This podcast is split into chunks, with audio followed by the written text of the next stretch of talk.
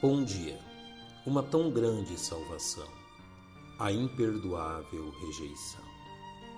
Toda a exposição que encontramos na Epístola aos Hebreus a respeito da tão grande salvação foi inicialmente escrita a fim de que aqueles que haviam ouvido a mensagem do Evangelho e estavam em dúvida quanto a segui-la, abandonando definitivamente o judaísmo, o fizessem convictos do poder e eficácia do sacrifício de Jesus na cruz. Por esta razão, a fraqueza revelada por muitos naqueles dias, retornando às práticas mosaicas mesmo após conhecerem a mensagem de salvação, recebe uma dura reprimenda por parte do autor desta epístola. Primeiramente, observemos como a atitude de retornar às caducas práticas do judaísmo após receber a iluminação quanto à verdade do Evangelho, acaba por tornar-se um retrocesso fatal à alma, uma vez que em nenhum outro lugar encontraremos o que nos é oferecido em Cristo, como revelado no capítulo 6 da carta aos Hebreus.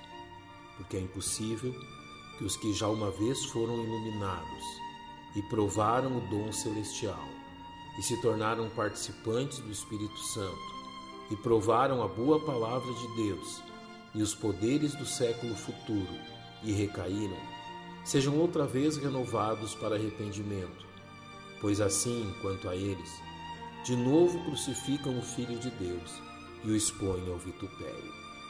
O argumento usado aqui é que retornar ao judaísmo é encontrar-se em uma posição onde não há benefício algum quanto à salvação, uma vez que com a expiação realizada na cruz, finalizou toda a utilidade dos antigos sacrifícios, que encontraram em Cristo sua conclusão.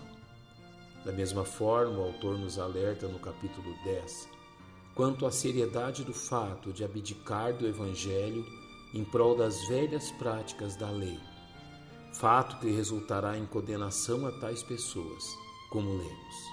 Porque, se pecarmos voluntariamente, depois de termos recebido o conhecimento da verdade, já não resta mais sacrifício pelos pecados, mas uma certa expectação horrível de juízo e ardor de fogo que há de devorar os adversários.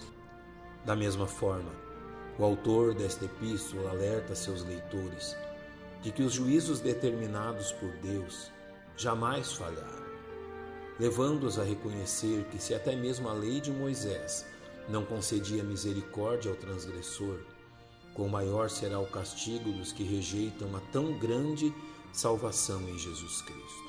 Como lemos no capítulo 10. Quebrantando alguém a lei de Moisés, morre sem misericórdia, só pela palavra de duas ou três testemunhas.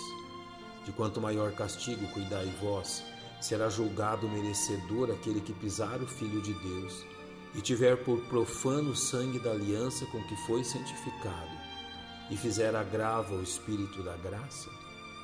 Por fim, o autor da epístola procura conduzir seus leitores à compreensão de que não há outra alternativa proposta aos homens, fora da salvação oferecida em Cristo Jesus. Não havendo possibilidade alguma de Deus voltar atrás, estabelecendo a validade dos sacrifícios mosaicos, em sua relação com os homens ao dizer: Porque, se a palavra falada pelos anjos permaneceu firme, e toda transgressão e desobediência recebeu a justa retribuição, como escaparemos nós, se não atentarmos para uma tão grande salvação? Se a palavra de anjos permaneceu firme, o que pode ser dito quanto às palavras do próprio Deus? Que tal alerta ecoe profundamente em nossas mentes e corações. Que tal verdade nos leve a nos apegarmos firmemente ao tão grande Salvador. Que Deus vos abençoe.